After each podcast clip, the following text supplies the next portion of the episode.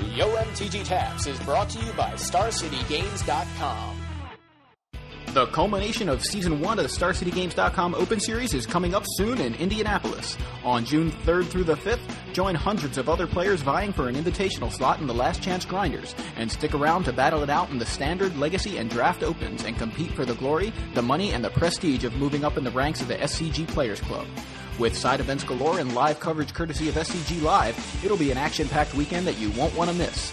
So make plans to join StarCityGames.com at the Invitational in Indianapolis, and we'll see you there.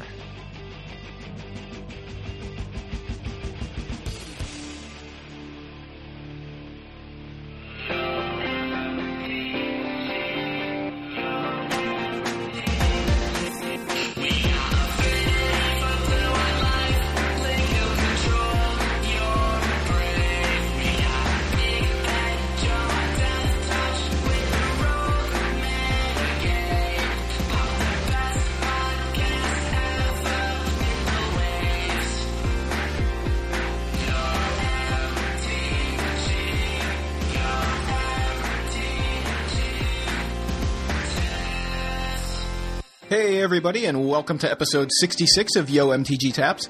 I'm Joey Pasco. Uh, Big Head Joe will be joining us momentarily. He's uh, on his way home from work, but in the meantime, we have uh, fresh off his win of the TCG Player 5K this past weekend, Michael J. Flores. Say hey, Mike. Hey, Mike. There you go. Perfect. So, uh, so you didn't play Cawblade. No, why would I do that? I uh, I know that the talk on Twitter is all about the uh, you know is Cawblade still at the top, and I know you have a, pretty uh, strong opinion about that, or at least it, it seems like a strong opinion.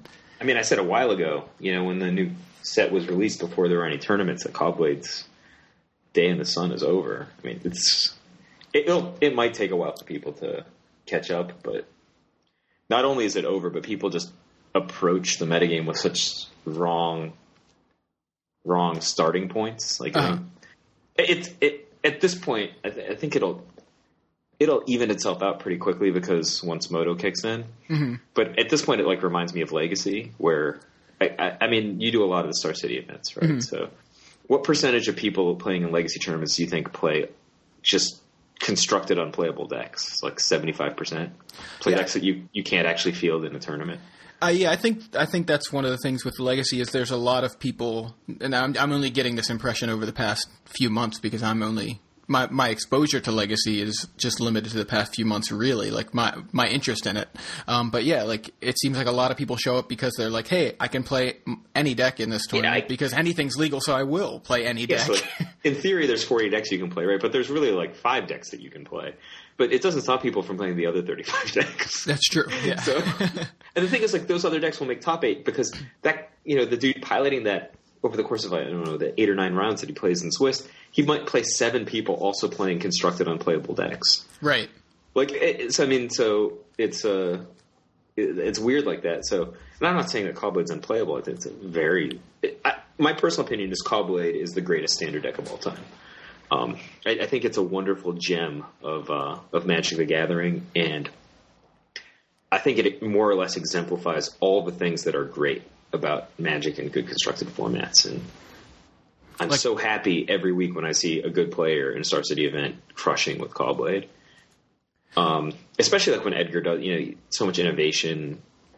Uh, but I mean, it's it's in my opinion no longer the runaway best deck in the format, nor even the best deck. So, just speaking of Edgar, that's actually who you played in the finals of Yeah. uh, of the TCG Player 5K. Smash. the Flores um, mirror, well, not necessarily a mirror, but just an all Flores finals. All Flores finals we were on. Yeah, I, all day I was like, oh man, we're gonna play in the finals.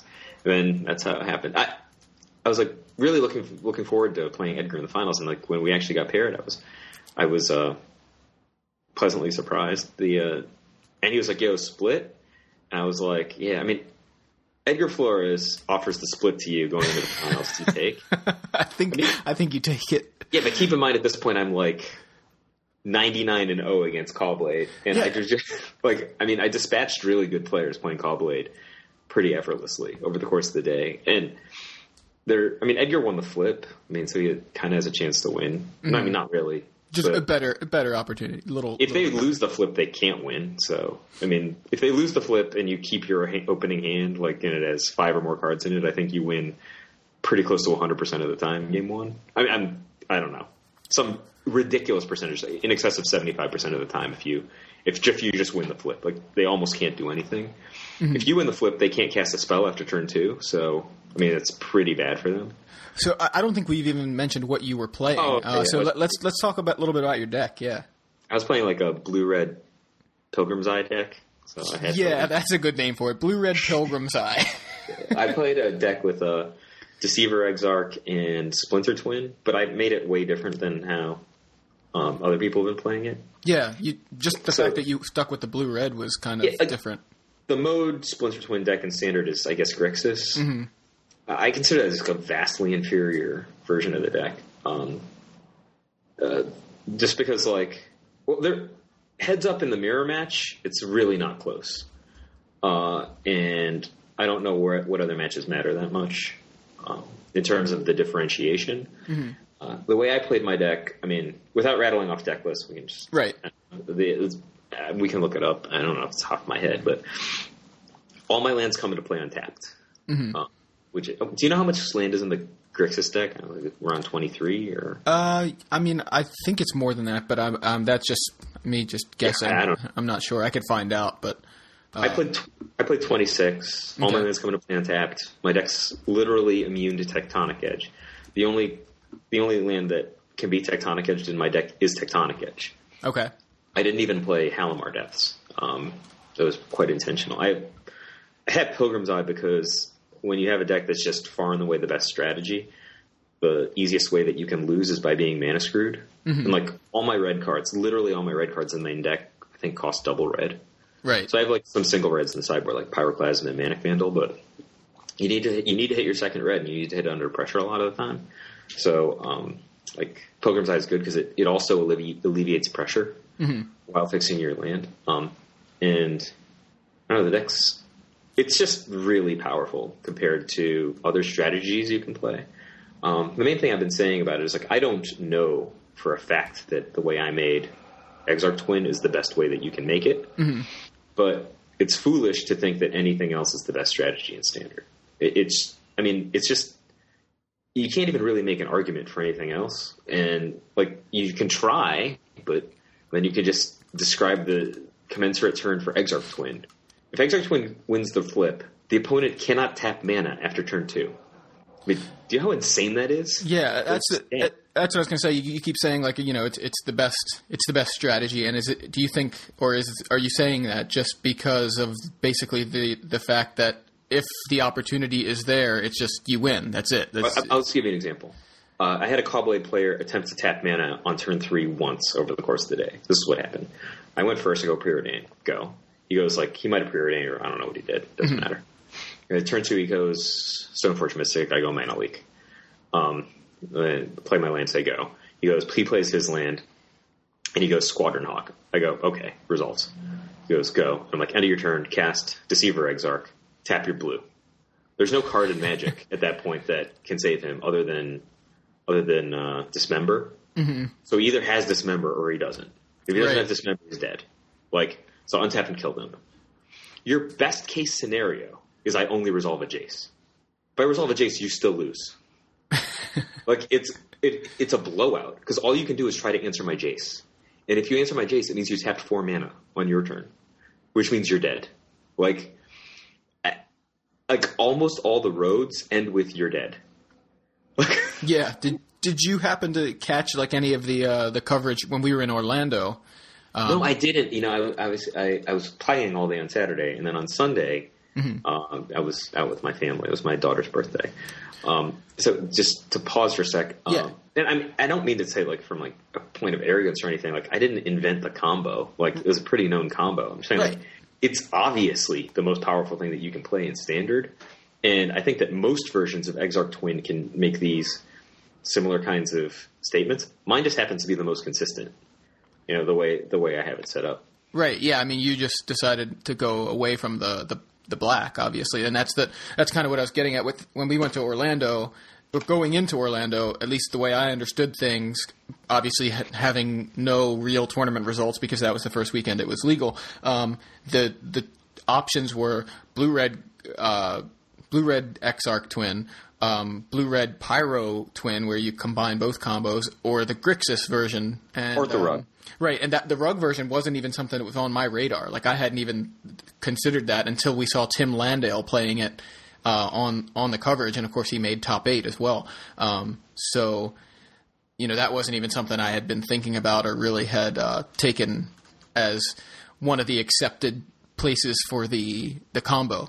But Grixis obviously seemed like the one that everybody, or at least the majority of the matches that we saw uh, and the successful decks we saw, were going with the Grixis version, and the Rug was like the outlier. And we didn't see one. I don't think we saw a single just blue red Well, I. I think that it just went that way because like Patrick Chapin and I think PV talked about Grixis versions, and then like people just kind of copied what they started talking about without really evaluating what the right way to do it is. Um, the problem is that I think just because like you know there are a relatively small number of like powerful influencers in the community that start the ball rolling on things, you know, before the hive mind gets a hold of it, let's say. Uh-huh. And there are just baseline assumptions that cards are good, like Inquisition of Kozilek or Spellskite. So I read like a bunch of places how good Spellskite is before I ever played with it. And like I only had two Spellskite access going into this tournament. I fully intended to spend like twenty dollars a Spellskite on Oh, wow. Saturday morning, and because like that's what they were selling for on site. Oh, my gosh. Like it's a hot card, and like my friends were like, just don't do it. I'm like, I'm glad I didn't. Spellskite's not even good. It's like not good. My opponents, like, I didn't even play Twisted Image. Number one, Mm-hmm. I didn't play any real card that to, to removes a Spellskite. Like, and I beat two Spellskites in play repeatedly. Like, I mean, like people get two Spellskites in, in play, and then I would just like cast a Consecrated Sphinx. You know, like, wow. like they, Yeah. they just do these things just completely irrelevant. Like it's like someone's like Inquisition of Cause, like they're happy about this draw. You show them a hand, you're like Mana Leak, uh, Sea Gate Oracle, Small Jace, Deceiver Exarch is my hand, you know, and then some Right. lands. What do you take? They're like they're basically like morally obligated to take Deceiver Exarch, right? Yeah. They have to. They just get destroyed by Sea Gate Oracle and Jace. Like destroyed. So see, you, you really like the Sea Gate Oracle in there. I mean, I know I saw that in your videos last Friday. Like he seemed really Well, good. Well, I mean, you, the I mean, I played against Ruggs Splinter Twin um, against Josh McGee, who was good enough to win a PTQ. He won a PTQ in the last year or so, and he played Ruggs Splinter Twin. I just two would him like pretty ho hum, and he's like, you know, the problem is like the Rug Splinter Twin deck. It starts with Rug, which used to be the second best deck in Standard, right? Right. It was a pretty distant second best deck, but it was the second best deck in Standard. It's Just kind of just like slapdash the combo into it, but they don't even have a fourth Splinter Twin. You know, and their, their deck doesn't have any real way to like assemble the combo or take advantage of Splinter Twin when they don't have Deceiver Exarch or anything like that. Mm-hmm. So it's just like you know they a, you know staple a really good combo onto what used to be a pretty good deck. Right. And he's like, well, we played heads up. Like he's like, there's just no way that he can compete with me. I have like Sea Gate Oracles and you know all the like small Jaces, and I can just fearlessly do stuff. And he doesn't even have enough blue mana to operate. So like he'll like, you know, there's like a limited amount of blue mana, and I just like tap it with my Exarchs or like hack it away with my Tectonic Edges, and he just cannot compete. He can just try to win, or like, you know, he like played an Inferno Titan, I killed him. You know, it's it, it's Yeah, it's just amazing that it can come right out of nowhere. And um, even like you just said, somebody resolves Inferno Titan. Usually, that's a pretty bad thing. But uh, when you just resolve your combo, it doesn't matter. But yeah, the thing that's not fair is that my deck can do pretty much the best thing that most of the other decks in the format can do. Like play Jaces, play Inferno Titans. Like that's the best thing most decks can do. Uh, you know, fight with Counterspell Wars, play two for one creatures. Like that's what's a two like you know what's a Sea Gate Oracle? It's basically like a one two that draws cards. Like not that different from a from a Stoneforge Mystic. It's obviously less than a Stoneforge Mystic. Only costs two mana, and the card that it gets is you know pretty precise. Versus Sea Gate Oracle is like only pretty good with what's getting for you. But they're they're they're pretty parallel. You know, like you can say like oh these things have a similar functionality. Let's say I mean Sea Gate Oracle is often much better, right? Because you can dig for land with it. it- you know, I'm Right. playing a combo deck, but like pretty much my deck does very very similar things to the best things that other decks in the format can do. Mm-hmm. But the difference is other decks in the format cannot actually do those things in context. If you tap out for a Jace on your turn, you're dead. Like all, all of the all the these these situations end with you're dead. Because the Exarch Twin deck can do an infinite amount of damage in one turn Right. with basically no setup. The uh, like you just go Exarch, Splinter Twin, it's over.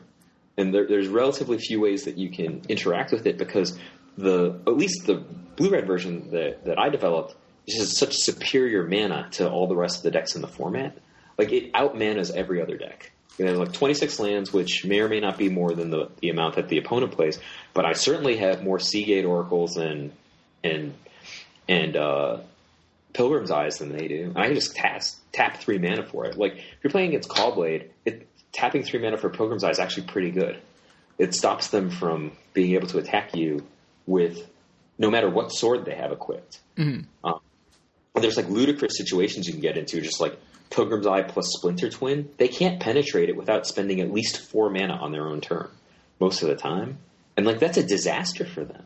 Like, Right. It just imagine the situation you're in with Cawblade. Like how how much mana are you willing to to devote to just getting past Pilgrim's Eye plus Splinter Twin? And that's not even like my strategy. And I, I'm just getting an extra land every turn, basically an extra card, stopping you from hitting me with your sword. And I have all my own mana open every single turn. Like, what if I? What if? How many turns have to go by before you realize that you're in an inevitably dismal situation? and that is um, that's like one of the most ludicrously weak things that my deck can. do. Yeah. I mean, you just did you just run the one of Pilgrim's Eye that was in? your- Yeah, I mean, you can't run too many Pilgrim's Eye. Right. I know. Uh, I don't know. this is the blue red Pilgrim's Eye deck. Um, uh, my friend Brendan, who I think you've actually been talking to him on Twitter, he uh, he he played the deck and he loved how well it uh, you know how well it, it played with just basically over the Grixis version, just because you couldn't get tech edged and. Um, he feels like it's a really strong deck, much stronger than the Grixis version, and uh, I mean, just on the fundamentals, like the Grixis version, say you play your, you're on curve, you play your Exarch on turn 3 Mm-hmm. Your fourth land might be a, you know, Blackcleave Cliffs. Is that the name of it? yeah, Or a Darkslick Shores. You can't even kill them now. Like the, um, uh, the, the the strategy of the blue red version is just better than the strategy of the Inquisition and Kozilek decks, because like their presumption is you use your discard to resolve your combo, right? right, My presumption is I will get some sort of engine to get more cards and mana. Than, okay, I fundamentally have more mana than every other deck in the room, more or less. Because even like a Cawblade deck that has like 27, 28 lands, a bunch of those lands come into play tapped, so they don't really count. A mm-hmm. bunch of those lands only tap for colorless. The only ones that matter are the ones that tap for blue. So like they can have all the white producing lands they want. Don't care. They can have all the tech edges they want. They have no text. They, they can have all the Inkmoth Nexus they want. If they're tapping mana to attack you with an Inkmoth Nexus, you know you're you're celebrating. yeah. You're like, yeah, you're gonna attack me, sick. You know, Right, like, it just gives you put, an opening to resolve the combo. gonna put the full four mana into like, animating that, putting the sword onto it, and tapping it for combat. Basically, just conceded the game. um, so like you're basically outman all your opponents because your land's all tapped for the colors you want, and they come into play untapped. And you know you have Pilgrim's Eye and Sea Gate Oracle and Preordain, which are ensuring that you're hitting more land drops than your opponent for the most part. Uh, and the thing that's really strong is that unlike I think almost any other deck in the format, you can start picking fights on your opponent's turn. So you can like just casting like, a turn six Deceiver Exarch is a pretty common play that you'll make. So you just like let's let's play a game of draw go. Okay. And on turn six, I'm going to cast a Deceiver Exarch. What's your play? You gonna mana leak me? Yeah. I can pay. I know. You gonna put two mana leaks on it? You lose the game if you do. By the way, you basically auto lose to like a Consecrated Sphinx or a or an Inferno Titan if you do that. You know, it's it- or I mean, or you just don't have a mana leak for my next Deceiver of Exarch if that's if that's the play you make. It's Right. um, uh, it's it's pretty insane. You know, Yeah, Like, that's a I- really just that's a really interesting point. Just uh, does he have another one? Should I mana leak this? Like, I, yeah, I mean, I made I made one play. Like Brian was talking to me about it later. Like I was playing against Rob Cedar, who's you know multiple PTQ winner, always does consistently well in the New York area tournaments. Um, I milked him down to three open lands. Had seven lands on play, and I played Jace. He mana leaked me. I could have tapped to pay for it, and then he would have spell snared my spell pierced my Jace probably. but I chose to let him mana leak my Jason. I just played the eighth land, which I'd been sandbagging, and then I played uh, Splinter Twin on my Exarch, and he had Spell Pierce, and so I didn't win that turn. Right. Um, I think I might have lost that game. I don't remember the. Uh, uh, but the, you know, the net net is, you know, I got him down to three. I I put him in the spot that I wanted him to be in. You know, just, you know, he he called me successfully. But for the most part, you know, just if your opponent is tapping lands on his own turn, pretty much always loses. Um, because you said you your paradigm is just to like play a Jace and or you know play a Sea Gate or you know, multiple Sea Gate Oracles usually, um, and just get more stuff than they have. Yeah, I mean, for uh, anybody who actually is interested in kind of seeing this or pseudo seeing it in action, I think your videos. I know you you switched the because obviously uh, New Phyrexia isn't available on MODO yet. Um, you were able to kind of fake it by running uh, Pestermite in place of the Deceiver Exarch. Yeah. and uh, so the, the videos in your article last Friday. Um, they were, it was really just entertaining to watch. Uh, you know how how the deck played out, even without uh, necessarily seeing the combo. Like the Splinter Twin on the Inferno Titan was pretty pretty ridiculous. Yeah, so I made my deck like if you just draw a Splinter Twin and you don't draw a Deceiver Exarch, most of the, it's pretty terrible for like the Grixis that can't do anything, right?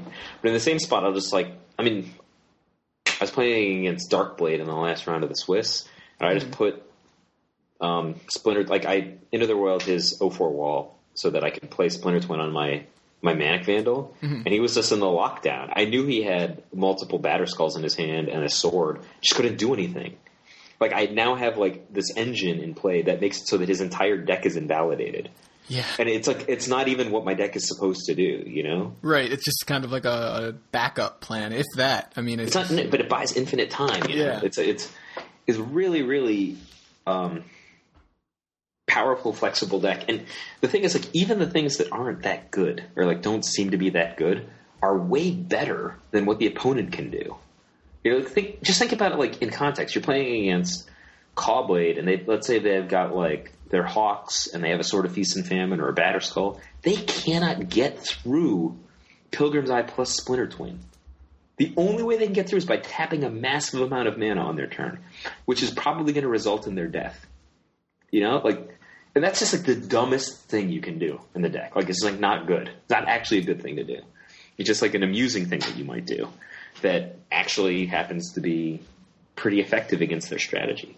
But I got multiple times. I got um, Manic Vandal plus Splinter Twin, and it's absurd against like the decks with O4s and Yeah. a bunch of swords and whatever else artifacts they're playing. so Manic Vandal was out of the sideboard. Uh, You also Yeah, mentioned yeah. uh, Consecrated Sphinx. Was that sideboard or main? Because I know it wasn't. in- Sideboard, yeah. Okay, because looking at your your list from your article, um, like I, I wasn't. You, you don't have a sideboard listed, so uh, I wasn't sure what. I thought I listed it at the bottom. I guess. Maybe, maybe you did. Maybe I'm because I'm only looking at the list here at the top. yeah. but, So uh, but yeah, actually, yeah, cons- different swaps. Yeah, that's right. I'm just looking at the actual deck list uh, section. But yeah, the um, one of the questions, like you mentioned about Spellskite not being very good, and even Jerry said something similar in his article where he just said it's not really where you want to be, which is really strange considering everybody was really. it doesn't do anything. Like the, I played it a couple of times. Like I played it against Rug Splinter Twin, and it just got killed. Like it, it, you know, am I supposed to deflect this damage from Inferno Titan with it? I guess. Is it better to take two or three? I'll take, you know. Yeah, And then he just played a second Inferno you know, something like that, or a Lightning Bolt, and it just goes away, and he doesn't really lose very much, you know. yeah, like the it's like such a better strategy to just be ahead of them. Like I mean, I'll just give you an example. Like against against David Shields, who's a Grand Prix champion, Yeah. with Cawblade. You know, he goes like double O4 walls and then swords up one of them. I just like played an Exarch and blocked. You know, yeah. like two six. Yeah, I'll block. And I- he's like, like, he can't. He knows he can't get through. He can only get through by tapping a massive amount of mana. So I test spelled him. You know, lost the test spell fight on his turn, untapped and played consecrated sphinx. You know, when he's somewhat tapped for like a Batterskull, mm-hmm. and then he has to tap a ton of mana. He, his only recourse is to jace me there, right? So he has to like tap all at least four mana to Jace me, and then he's dead. He's like, but his argument was, if I don't Jace your Consecrated Sphinx, I'm going to lose anyway.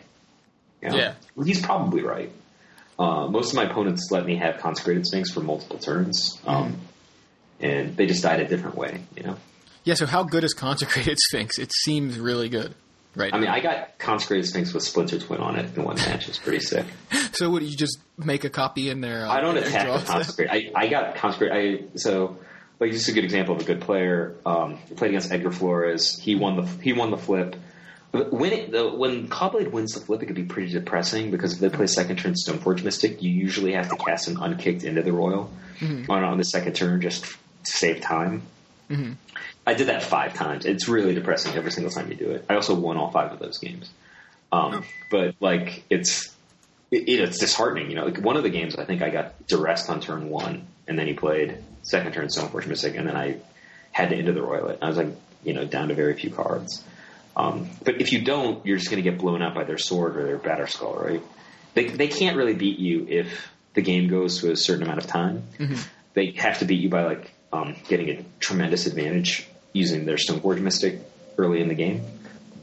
Uh, so you know you just want to prevent that, and then then they get to a point where like they have to they're going to go to try to recast they have to recast a creature so that they can they can attack you with something, and then typically you have the opportunity to get enough of an advantage where you can resolve Jace or resolve you know or start an Exarch uh, situation or at least a um, you know Sea Gate Oracle. It's like something that will get your your deck going. But I mean, like if you if you just untap with Jason play, it's pretty bad Well- for your opponent. Yeah. And small Jace is actually, I think, better in the format right now. The the the, the only thing that's, the, I mean, I, I think I brainstormed twice the whole day, something like very very low number. Uh, I, almost always, I just bounce my opponents over walls with. So with it, it just becomes it's just a four mana removal spell kind of. Yeah, but the thing is, the game's once you have Jason play, once you untap with Jason play in this deck, the game's pretty much over. Like the the like it has its early game is quite similar to the development of the control deck, but then it has no stage two. You know, like you just win the game. As soon as you get any kind of advantage, your opponent's blown out right. because the time constricts very very quickly because of your mana advantage. So it looks like Joe uh, Joe may be on here. Actually, let me see. Uh, I'm going to add him in here right now. Oh, I see him added. Howdy. There he is. So uh, so welcome to the show, Joe. Oh, thanks. Pleasure, pleasure to be here. Um, We were just talking about Mike's uh, blue red Splinter Twin deck oh yeah. and how um, little Jace is probably better than big Jace, at least in this deck, but possibly in No, no, in the format. in the I format. I I know you said in the Like- format, but Because the Big Jace, you can't really cast it in most matchups. Mm-hmm. Like Edgar cast it on turn eight because his first spell was like basically turn eight because he didn't have like he didn't have enough initiative in the early game. Mm-hmm. So like he, uh, you can't really cast a spell after turn three. Is the it's the problem? You're just dead. Yeah, we saw him like in Orlando. We watched him in the Swiss play against a um, a Grixis twin deck, and he just like you said, it was like he didn't want to tap mana after turn turn two. It was just like, and he just sat he just sat there, couldn't tap mana, and then then the guy just won. I can't even remember who he was playing against, but it was just uh, he he didn't do anything. And actually, it may have been against uh, the Rug version. I'm not even sure, um, but he I guess he knew the the combo was in there. Whatever it was, he was definitely fearing the combo, and uh, and didn't play. Uh, just basically didn't play anything. Didn't advance his own board state at all, and Yeah, that obviously can't win. but Joey, you can't if you cast any spells after turn two, you're dead. right. That's the thing that like it's it's not even it's not really up for debate. Like like you you only have like let's say four mana on turn four. If you cast a Jace, you're dead. How many rounds were in the tournament? Uh, seven rounds. It's it was weird. There were actually two simultaneous tournaments. Okay. Seven round Swiss in each of the tournaments, cut to top eight, and then those top eight played a single elimination sixteen person tournament. Okay. The tournament I was in was fierce, uh, and the top 16 overall was actually superb. So it was um, actually I'm going to do what I never do, and I'm going to pop over the TCG player and um, look act- actually look up who was in the top 16. Oh, Mike is looking something up. yeah, I know I never do, but I just want, I don't want to. I don't want to miss any of the really good players. So like there was myself, Edgar Flores, Reed Duke, Dave Shields, Jim Davis. You know who who that is? He's multiple Grand Prix top I, eights. uh, uh, Garfield. Yep. Um, Nate Pease, I think Nate Pease won Yeah. a Star City Open. Yep. P-Naps, Gerard Fabiano, um, Christopher Levesque, who I, I played him in the round of 16. He was uh, playing Grixis twin. Uh, he was the only person who took a game from me in the elimination rounds, actually. Uh, Matt Ferrando and then Luis Neiman, who's uh, we talk about him, Luis not Vargas, fairly often. It was actually a fierce top 16. Um, Sounds like it. yeah, this was my my this was my top eight path. Round of eight, Dave Shields, Grand Prix champion. Yep. Round of four, Reed Duke. Round of two, Edgar freaking Flores. So Yeah. That's pretty nuts. What? Uh, how how many Cawblade decks did you play?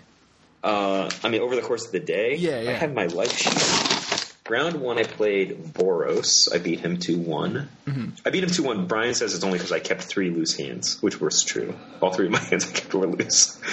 Second night I played against Darkblade, and that was an unintentional draw. So, um, I was actually I never I never play tested sideboarding, so I actually sideboarded wrong against Cawblade slash Darkblade for about half of the day, and so I I, I won all my game ones, regardless if I won the flip or not, and then um, I, I fairly often lose game two.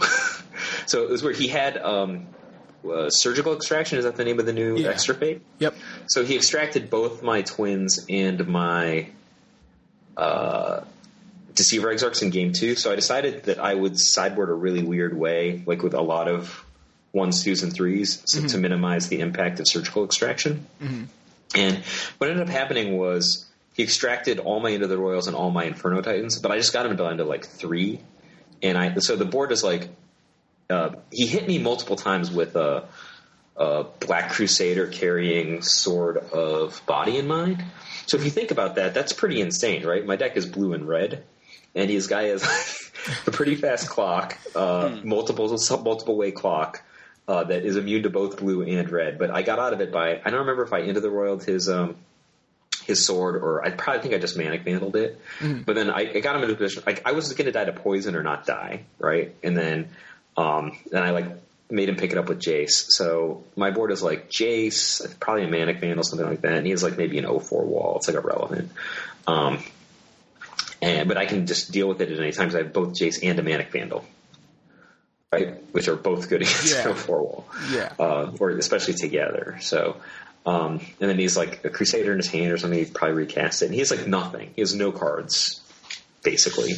Um, and uh, he's extracted at this point Into the Roil and um, Inferno Titan, but he's way way behind. I have like way more land. I have Jace the Mind Sculptor in play and online, and then.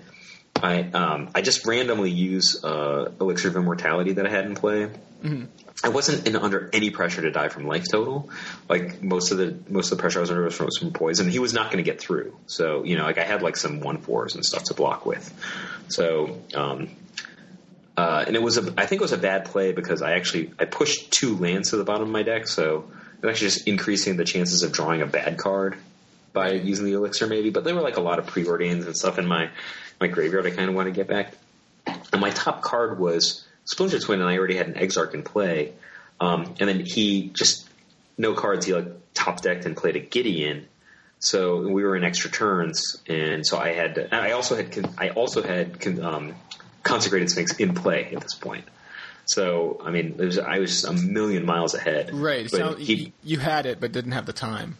yeah, so I mean, we we were extra turns. If I got one more attack, he was dead. But I didn't. Like, if I had the splinters one, I would have been able to attack Gideon to death and then fate seal him to ensure that he doesn't draw a, a way to stop my combo. I mean, whatever whatever it is at that point. But you know, I mean, who knows? Like, it's a random card on top of my deck, and I shuffled and I got a different random card. But Right. it was probably wrong. I, I you know, just one of those uh, situations where we have free mana, and I thought about it a little bit, but you know, if we hadn't been in extra turns, it wouldn't have mattered.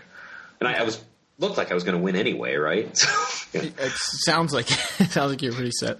so I actually lost round three to the Soul Sisters deck. Okay. Um, we'll talk about that separately, but yeah, I mean, it, I think that so. My friend Paul Jordan played um, played the Exarch Twin on the the PTQ the next day, and he also lost to the same dude playing Soul Sisters. And it's, it's pretty comical because I don't know if that deck's actually viable, but Yeah, it seems like I know Conley brought it on Saturday, like or at least brought a version of it on Saturday to I mean- uh, Orlando. I mean to uh, Kentucky. Yeah, Louisville. That's what I was trying to. I mean, of. I won through his infinite combo one game without even comboing him with Deceiver Exarch.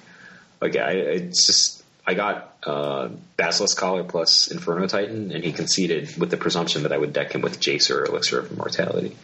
Um, but yeah. yeah, he, he drew second turn, third turn, um, uh, Sutured Priest all Right. three games, and then he always had Brave the Elements. I drew, I think, three Pyroclasms over the two sideboarded games, and he had Brave the Elements each time I cast Pyroclasm.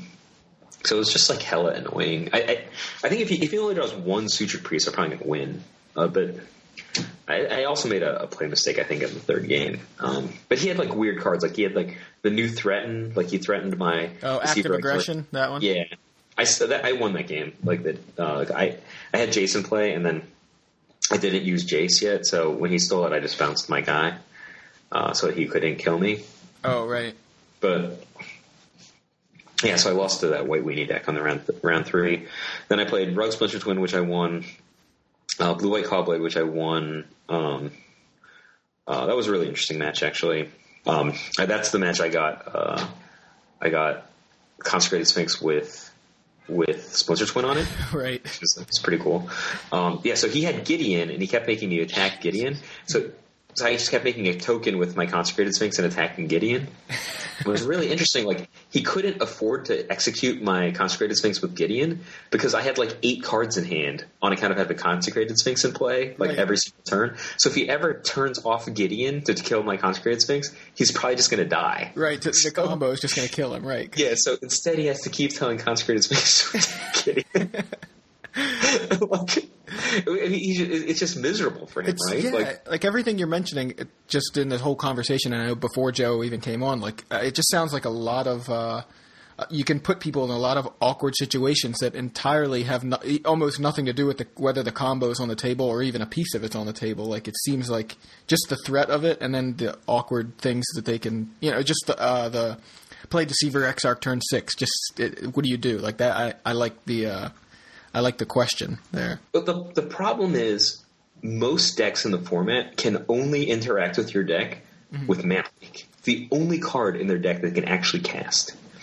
Because like you cast like Deceiver Exarch or whatever, they might have to spend multiple mana leaks to stop it, depending on what turn you're on. Or like you could have a Pierce and win the fight.